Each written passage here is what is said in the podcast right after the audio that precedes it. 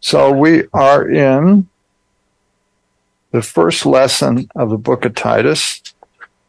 Uh, I must say I'm enjoying. Uh, I've never studied this book before, other than just to read it, but I'm really starting to enjoy it because uh, the interesting factors that uh, Paul the apostle is is uh, confronted with with uh, with Titus, and then lesson two we're going to talk about exactly what kind of a role did Titus play in in the implementation of the doctrine that Paul's going to lay out when he goes when he uh, instructs him. So at this point, we've been talking about servants, and we were uh, finishing up on uh, question three: Do all servants want to be slaves? There's a difference between being a servant and a slave, especially a doulos. Um, we said that a doulos uh, is the most servile term used in the Greeks for a slave. In other words, this is someone who wanted the position, who lit, who had no thoughts of, boy, if I get free, I'm going to be out of here. They wanted to be there. They wanted to serve their master. And this word doulos isn't used a lot in terms of those who serve the Lord. They want to be there. They want to serve Him. And so um, the question is, do all servants want to be slaves? I mean, first of all, you could answer yes or no. The problem is, is that either way you answer, you got to explain. uh, I think it depends on who the master is. It all depends on that. Now, you know, we, we governments try to enslave their people, which they're trying to do to us now. Um, that's not a servitude that or a slavery that uh, anybody would want, although there are people within that environment that do want that. Maybe that they think that they're going to be the the master and everybody else is going to be a slave. But when it comes to, well, let, let me put it this way. When Paul was, was uh, born, and lived up until he met Christ along the road to Damascus. Was he a slave? Come on, it's yes or no. He was. And what was he a slave to? Sin. Yeah. Did he want to be there? Yes. Sure he did. Because he thought that that with the law and sin go together, and he thought that he could work his way out of that environment and be free from sin. The problem is, I'm not sure he completely understood what slavery to sin really is. And I, I think that believers are like that. They don't really understand that, you know, those of you who are, are older know who Flip Wilson is. and he, he used to say that the, in his comic routine that the devil made him do it. Well, the devil didn't make him do it. His sin nature did. But he was a slave to sin. We all are. So he meets the Lord on the road to Damascus and now he has a new master. And it's, it's interesting. What did the Lord tell who's the guy that went to talk to him? Uh, Ananias. What did he tell him that he was going to tell Paul? Yeah, I'll tell him what he's going to have to suffer for my namesake. In other words, right away, here is this relationship set up that the Lord Jesus is a master and Paul's going to be the slave. And you know what? If I can't find anywhere that Paul ever looked back. One of the huge differences about the apostle Paul and another great servant of the Lord, Moses, was that every once in a while Moses would kind of get tired of these Jews and he'd go to the Lord and he'd complain about them. These people, boy, I'm telling you, you never see Paul do that. He never does it. He's always in the mix. He doesn't complain. And, and I can see, boy, what a, what an attachment he had or an intimacy he had with his uh, uh, master, the Lord Jesus. That it overrided all the disappointments. It, it wasn't, it wasn't that he wasn't disappointed. He was a lot, but it overrided his disappointment. See that? All right. In verse one, um, it says, Paul, a bondservant of God, an apostle of Jesus Christ, for the faith of those chosen of God and acknowledged of the truth, which is according to godliness. So, when uh, when Paul says that apostle of Jesus Christ, what does he mean? Question four. Apostle by divine appointment. Yeah, um, he, he's a little stronger than that, in that it's a command. It's an imperative. It's uh, an apostle, uh, an apostle of Jesus Christ for the faith and knowledge according to to godliness. He um,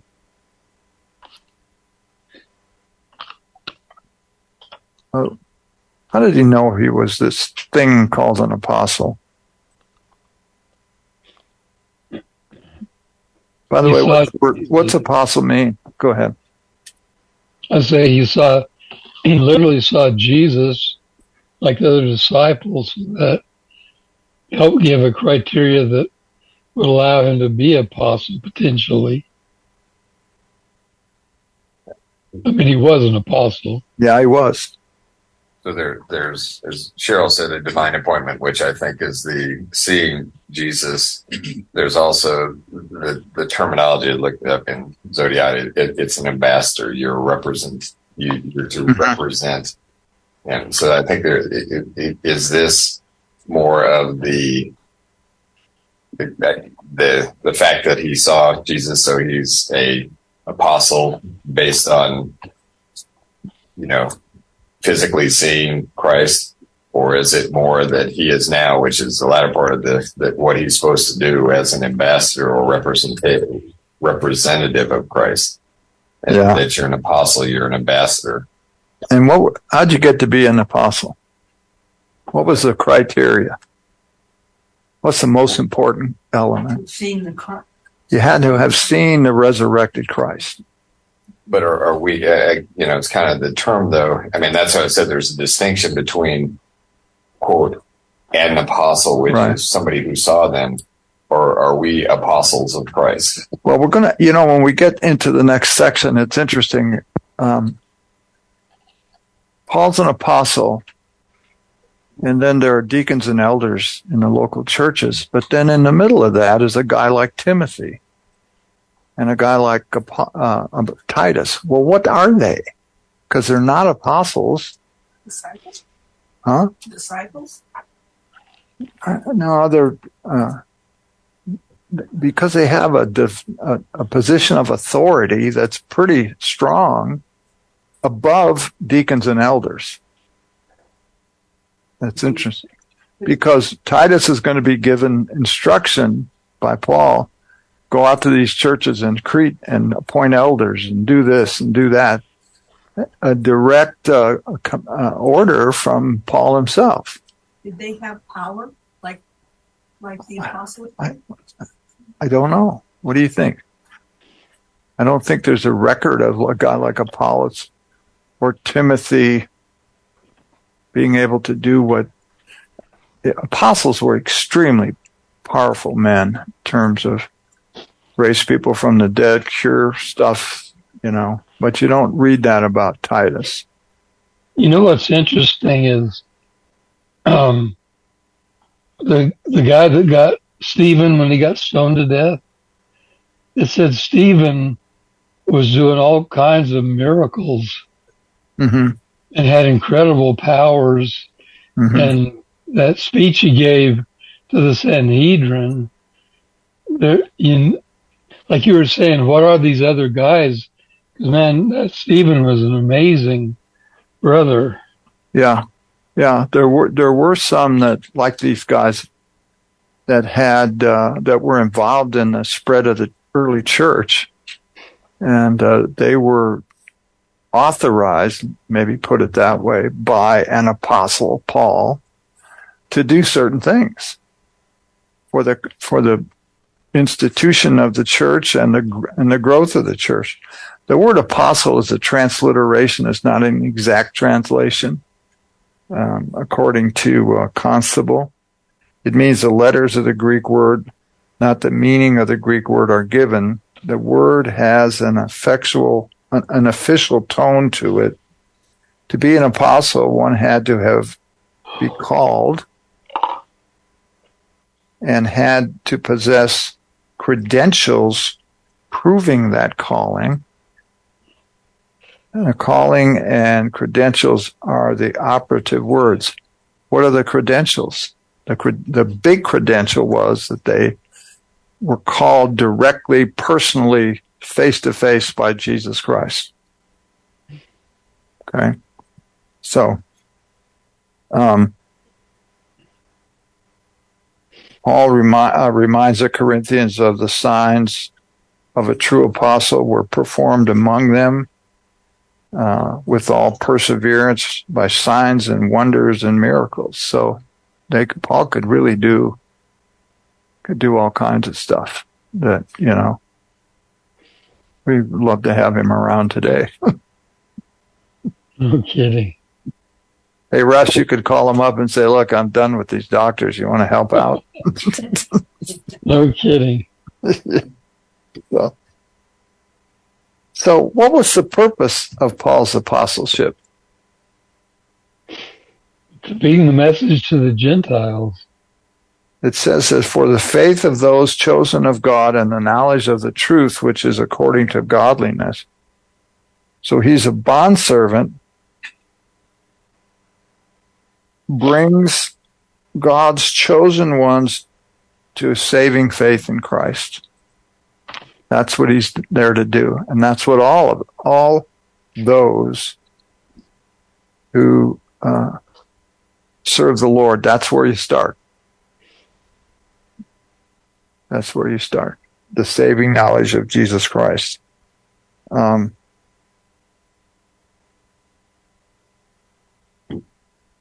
their job, and I think we also have the same job, is to bring the saving knowledge of Christ to uh, people that don't know it, know what it is. I'm, I, I, I kind of marvel uh, at, um, I don't know, did you look at the handout I sent out this week? I'll talk about it when I get up there, but all it is is a series of questions that you're going to have to take it home and answer them.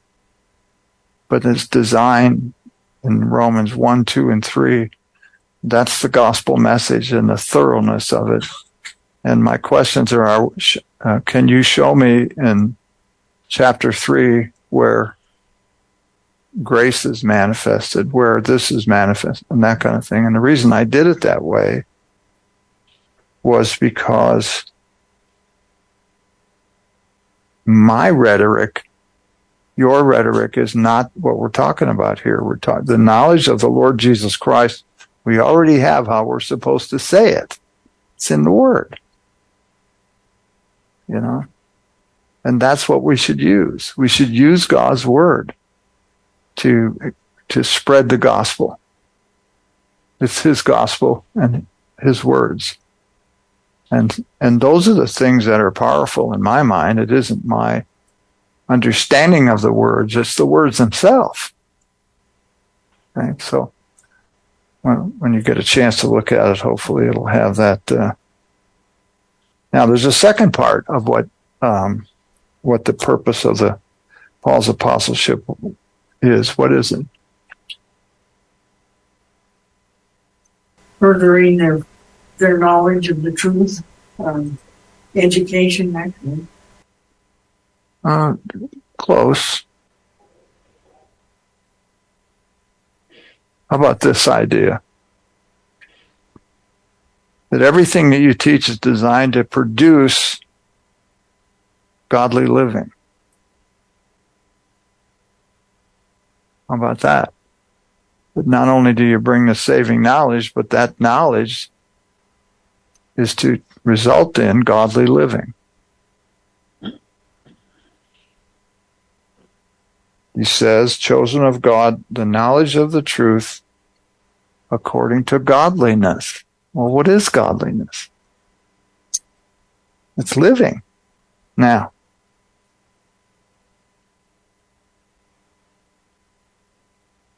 um, Constable says it this way developing believers' faith and knowledge was the aim of Paul's apostleship. Verse 1 ends by saying this is all according to the harmony with the godliness. A chain is forged. Faith and knowledge are to be developed, resulting in godliness. Good doctrine is to manifest itself in good conduct. Cheryl, to, to use your uh, home as a example, if it really is a Christian place and the people that run it understand good doctrine, you would never have to worry about gay pride. So there's a focus right in the very first verse about godliness. Now, see how, based on Romans chapter 1, 2, and 3, um, what is godliness? Well, maybe ask it this way. What's the criteria for being a candidate for self salvation? What do you have to be? Ungodly. That's what you got to be. If you think you're pretty good or you're moving along the track, you don't understand that God saves the ungodly. He doesn't save those who are thinking they're better than that. So when he saves the ungodly, what's he save them to? He declares them righteous. What is righteousness? It's godliness, isn't it? It's the sum total of God, like His glory, His intrinsic attributes. He says, I'm righteous. And if you want to be with me, you have to be righteous. And if you believe in me and my work, I will declare you righteous. Or if you believe what I've told you in terms of Abraham, I will make you declare you righteous and you will be qualified to be with me. Okay. So here comes the gospel message after the apostle Paul. And what is it? What does he say? Well, here's salvation. You believe in the person and work of Christ. Well, what's it result in? It results in a life of godliness. And he's, he's, and we're going to find out going through Titus, Paul is pretty strict about that. You know? I know you're all looking at me like you've just laid out to me a, a, a, a level we can never reach.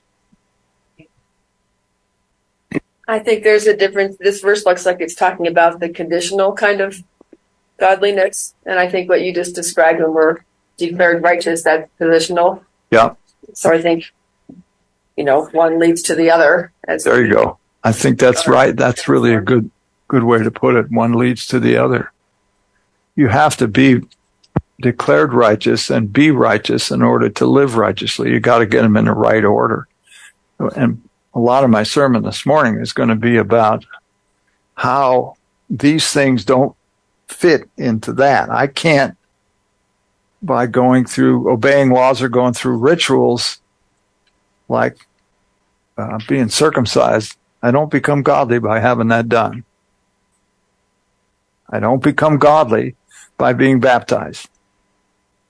I'm already declared righteous.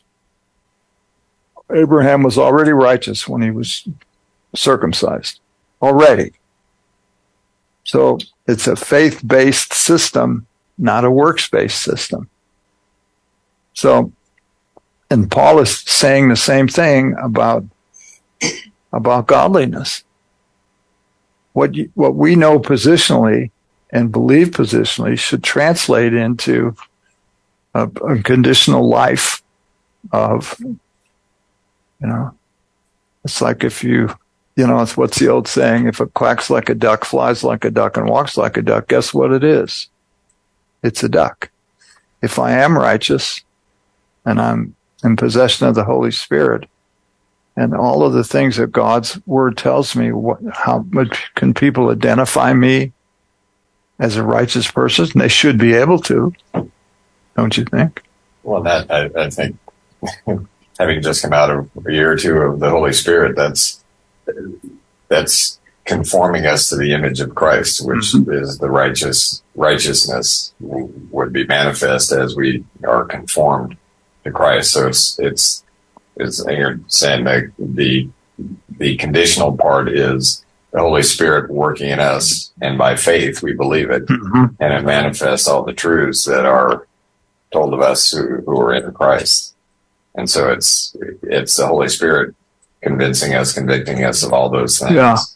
And and by faith believing it and spiritual maturity as you as you grow in Christ and grow in the knowledge and grace of Christ, your hopefully your condition starts matching more of your position. Mm-hmm. But it's by the Holy Spirit and our faith yeah, it's interesting that uh, there are there are those that will use the the the by the Holy Spirit as a cop out not to live Christian. Well, the Spirit hasn't done anything. Oh yeah, he has. Oh yeah, he has. Um, the, the, so I can if for my lack of living a god a godly life is the Spirit's fault. I'm trying. I'm willing. No, you're not. You know, is it a spirit fostered life, enabled life? Yes, it is. But notice that he starts with the doulos. What does a doulos do? He does whatever the master says. And he willingly does it. So as a believer goes along and understands and learns and grows, he may have questions of understanding, but he doesn't have questions of pushback. Maybe put it that way. Understand what I mean by that? And thus saith the Lord is okay with me, whatever it is. And I'm, you know, even if I don't understand it now, I can go get sidetracked and get, get a whole bunch of legal rules going.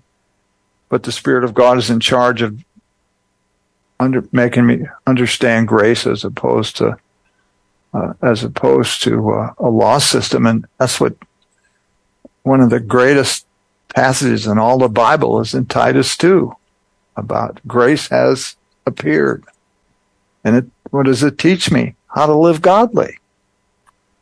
That's what it teaches us. So um, I like what uh, uh, Constable said, a chain is for, forged. Faith and knowledge are to be developed, resulting in godliness. Faith and knowledge. I would have said knowledge and faith, because you got to know what you believe first. Knowledge and faith are to be developed, resulting in godless, godliness. And good doctrine is to manifest itself in good conduct. Okay. All right. Uh, any questions about that one? This one was kind of interesting, I thought. What do the terms Jesus and Christ mean? I could have phrased that, phrased, phrased that question probably better.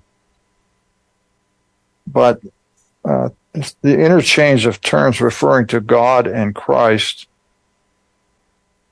when when when Paul uses the term Christ, what is he saying?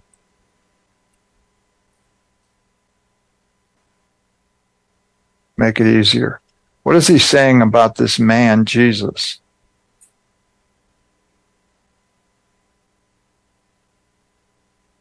He's saying that he's deity.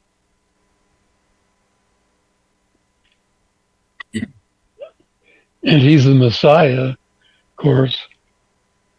When when the Lord Jesus was on the earth, he was God in human flesh, right? Yep. He's also called the Savior in Luke 1 47 and in 1 Timothy and uh, others. But when the expression Christ Jesus is used, the emphasis is on his messiahship, not his humanity.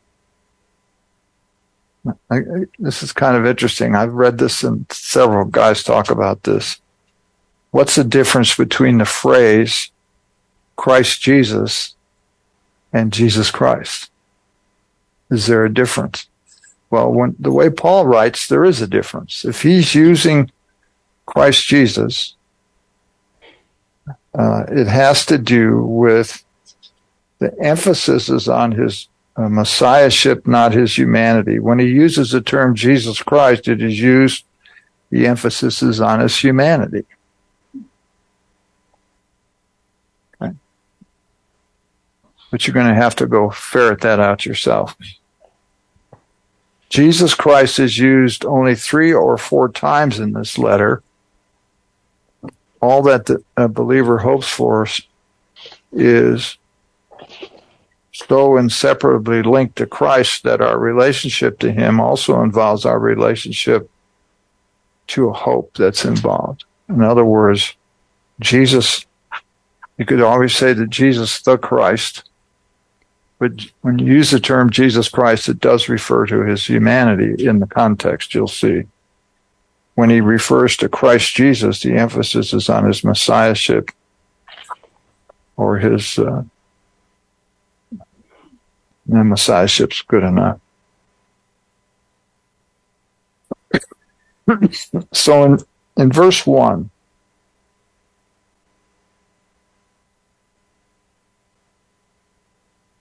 and then we're only, I mean, we've been two weeks on verse 1, which is okay. Paul, a bondservant of God, an apostle of Jesus Christ, for the faith of those chosen of God and the knowledge of the truth, which is according to godliness. So my question is, what do you think is Paul's main concern here?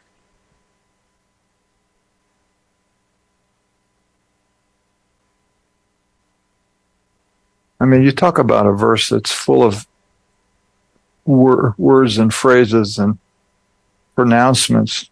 I feel like it's the knowledge of the truth, which Okay. results in a number of things, but um, there's a reason that he is in the position that he's in, and it's for others, for a purpose, and that purpose is What? knowledge of truth. And it leads to other things, which is both godliness and hope, etc. But yeah, that's my answer. I th- I think the knowledge of the truth, he says, which is according to godliness. I think the focus is godliness. For faith of those chosen of God and the knowledge of the truth, which is according to godliness. So I think godliness is the focus. His major concern, as we're going to see in this letter, is to is to focus on how believers are to function in a godly manner.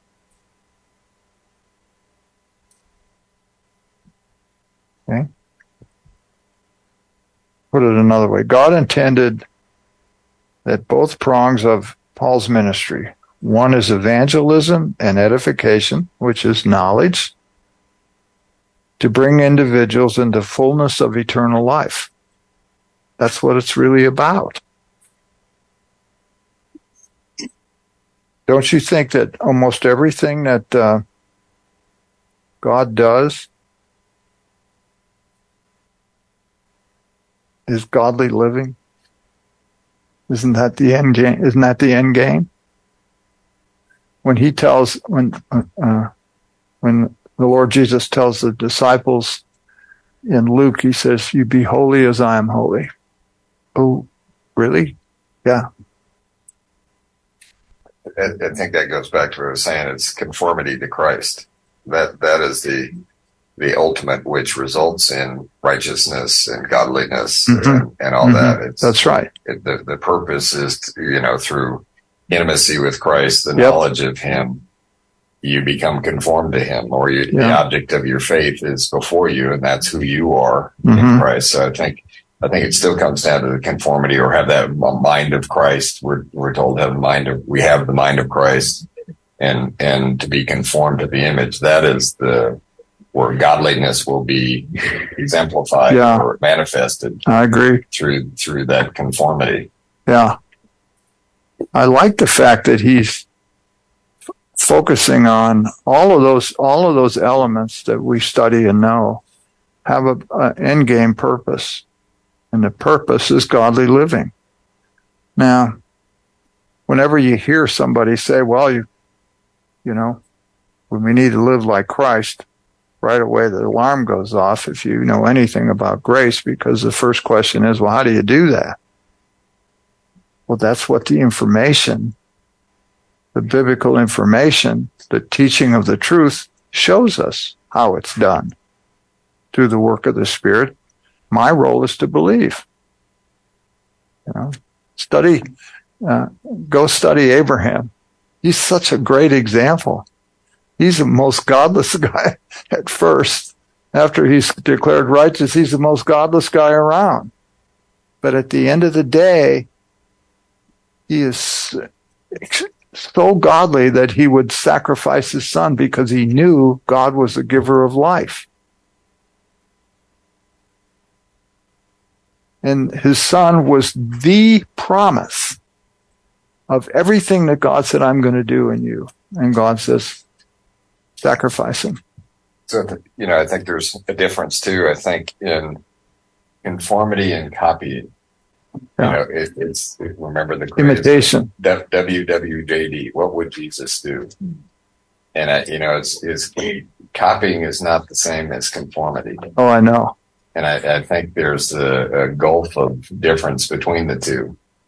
And and it, the conformity is through knowledge and and and knowing who Christ is versus trying to copy behavior. Yeah, we had we had a great discussion on Wednesday night with the verse, "Be imitators of me, as I am of Christ." Uh, right away, my mind says, "Copy." Put it in the machine. Push the buttons. Yeah, there we go. And could you say there that copy is full man? That's the way the old. I I mean, you could you could be sure that that's fleshly thinking when you think that way. Copy, huh?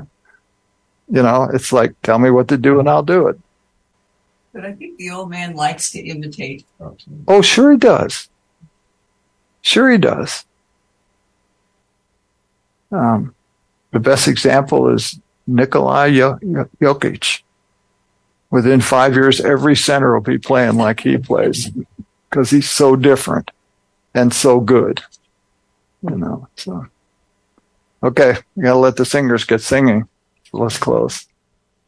Father, how we thank you again for your word. We thank you that that you've provided it so that we can grow in the knowledge and grace of your dear Son, the Lord Jesus, which results in a life of godliness. And we we know as your uh, bond servants that we desire what you desire, which is to glorify you, and that's how it's done. So we thank you, Father. We pray in your Son's name. Amen.